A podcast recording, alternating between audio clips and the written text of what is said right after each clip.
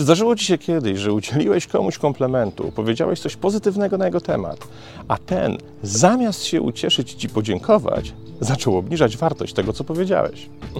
W komunikacji interpersonalnej takie zachowanie nazywamy dyskontowaniem i uznajemy je za błąd komunikacyjny, który prowadzi do zniechęcenia interlokutora do dalszej rozmowy, a w konsekwencji w ogóle do wywołania u niego niechęci do kontynuowania relacji.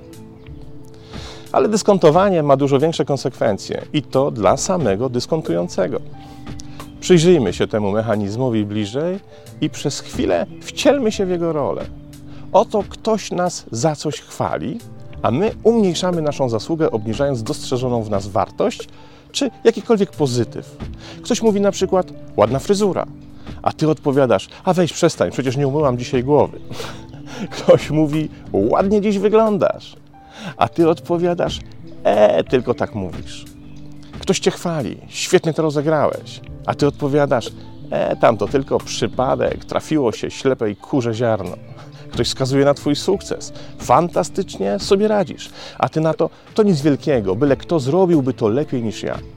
Ktoś dostrzega super wystąpienie, a ty odpowiadasz: Nawet nie wiesz, jak się stresowałem i bałem wygłupić, pewnie żal było na to patrzeć. I tak dalej, i tym podobnie. Tylko wierzchołek góry lodowej dyskontowania, które tysiące ludzi uprawia każdego dnia. Umniejszanie swojej własnej wartości, czy też wartości tego, co się zrobiło, osiągnęło, czy dokonało, prowadzi do wielu negatywnych konsekwencji. Po pierwsze, w ten sposób na dłuższą metę zrażamy do siebie innych. Rozmowa z kimś, kto wiecznie siebie dyskontuje, po jakimś czasie przestaje być przyjemna. Bo cokolwiek byśmy takiemu komuś nie powiedzieli, on zawsze znajdzie powód, by zaprzeczyć naszym słowom i zmniejszyć wartość tego, do czego się odnosimy. Co się wówczas dzieje w tym, który udziela komplementu? Ano mówi sobie, że po pierwsze nie warto, bo to nie odnosi żadnego skutku. Po drugie, nie warto, bo osoba, którą chwali, i tak tego nie potrafi docenić. A po trzecie, nie warto, bo w ten sposób wyłącznie odbiera się przyjemność temu, który komplementu udziela. To przecież prosta zasada. Mówienie ludziom pozytywnych rzeczy jest po prostu przyjemne. Nawet jeśli wzorzec kulturowo-społeczny każe nam się tego wystrzegać, nie wierzysz? To wyobraź sobie, że czekają cię dwie rozmowy z twoimi pracownikami. W jednej masz kogoś pochwalić i przyznać mu awans, w drugiej innego kogoś masz zganić i obniżyć mu pensję. Która w tych dwóch, w tych dwóch rozmów budzi w tobie większą niechęć? Jeśli nie jesteś czerpiącą satysfakcję z pracowniczego mobbingu hieną, to z pewnością druga. A dzieje się tak, ponieważ mówienie ludziom przykrych rzeczy jest po prostu przykre, zaś przyjemnych, przyjemne. Kiedy zaś obdzielamy kogoś komplementem, pozytywną uwagą, czy też pochwałą, a ten ktoś dyskontuje to, co usłyszał, obniżając w ten sposób tego wartość, to jednocześnie odbiera tym przyjemność, która z naszym komplementem jest dla nas związana. A zatem, kiedy nasz rozmówca odbiera nam sens naszej wypowiedzi poprzez nieczerpanie z tego nauki, docenienie tego, że go uznajemy oraz przyjemność, którą czerpiemy z naszej wypowiedzi, to zaczynamy coraz rzadziej używać jakichkolwiek komplementów wobec tej osoby. Po prostu zaczynamy unikać przy niej powiedzenia czegokolwiek dobrego na jej temat, bo przecież wiemy, jak to się znowu skończy. Jest jeszcze jedna ważna rzecz, którą rzadko kiedy w takich wypadkach bierzemy pod uwagę, a którą i tak za każdym razem w niezaprzeczalny sposób czujemy to obniżenie energii. Kiedy ktoś dyskontuje nasze komplementy w stosunku do samego siebie, to przy okazji obniża nie tylko energetykę całej rozmowy, ale też powoduje, że my sami tracimy energię. Możesz to łatwo zauważyć. Mówisz komuś coś miłego, ten w odpowiedzi dyskontuje to, co powiedziałeś na jego temat, po czym w Twojej głowie pojawia się myśl, no i znowu to zrobił. Normalnie ręce i nogi się uginają. I właśnie to, co nazywasz efektem uginających się rąk i nóg, jest najprostszym wskaźnikiem opadającej energii. Ile razy ci się zdarzyło rozmawiać z kimś zaledwie 5 minut i czuć się po takiej rozmowie tak wyczerpanym, tak pozbawionym energii, jakby całe spotkanie trwało co najmniej kilka godzin? Dyskontowanie to jeden z elementów odpowiedzialnych za takie zassanie energii, które towarzyszy czasem rozmowie z drugim człowiekiem. Problem jednak w tym, że ten, który dyskontuje, najczęściej kompletnie nie zdaje sobie z tego sprawy. A czyni to między innymi dlatego, że kieruje się wzorcem kulturowym, zgodnie z którym przyzwolenie na komplement wobec siebie jest jednoznaczne z przechwalaniem się, byciem nieskromnym czy też zarozumiałym. Wzorzec ten zaimplikował nam fałszywą ideę skromności. Ideę, która przekonuje nas do tego, że nie wychylając się możemy osiągnąć więcej tylko dlatego, że wówczas nikomu się nie narażamy. A przede wszystkim nie narażamy się na to, że ktoś nam może zarzucić, iż się wywyższamy. W tej idei komplement jest narzędziem takiego wywyższania, przed którym należy się bronić rękami i nogami. Ale to nie jedyny powód dyskontowania. Równie silnie działa potrzeba rozładowania napięcia. Tych napięć oczywiście powstaje bez liku, ale warto w tym miejscu wskazać dwa, które pojawiają się najczęściej.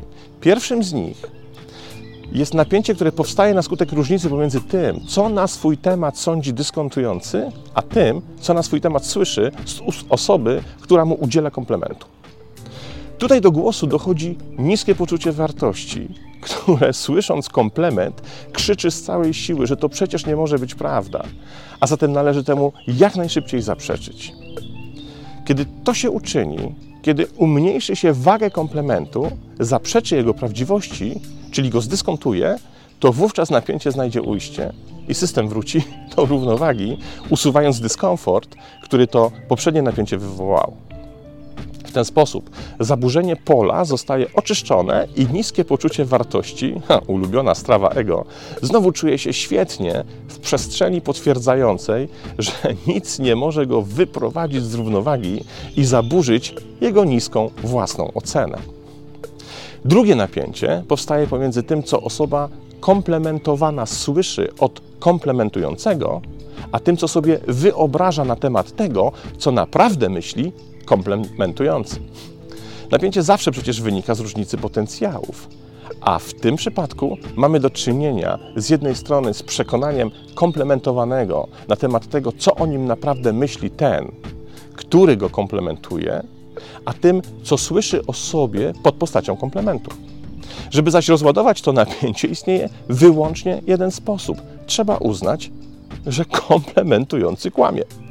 Że nie mówi on tego, co naprawdę myśli.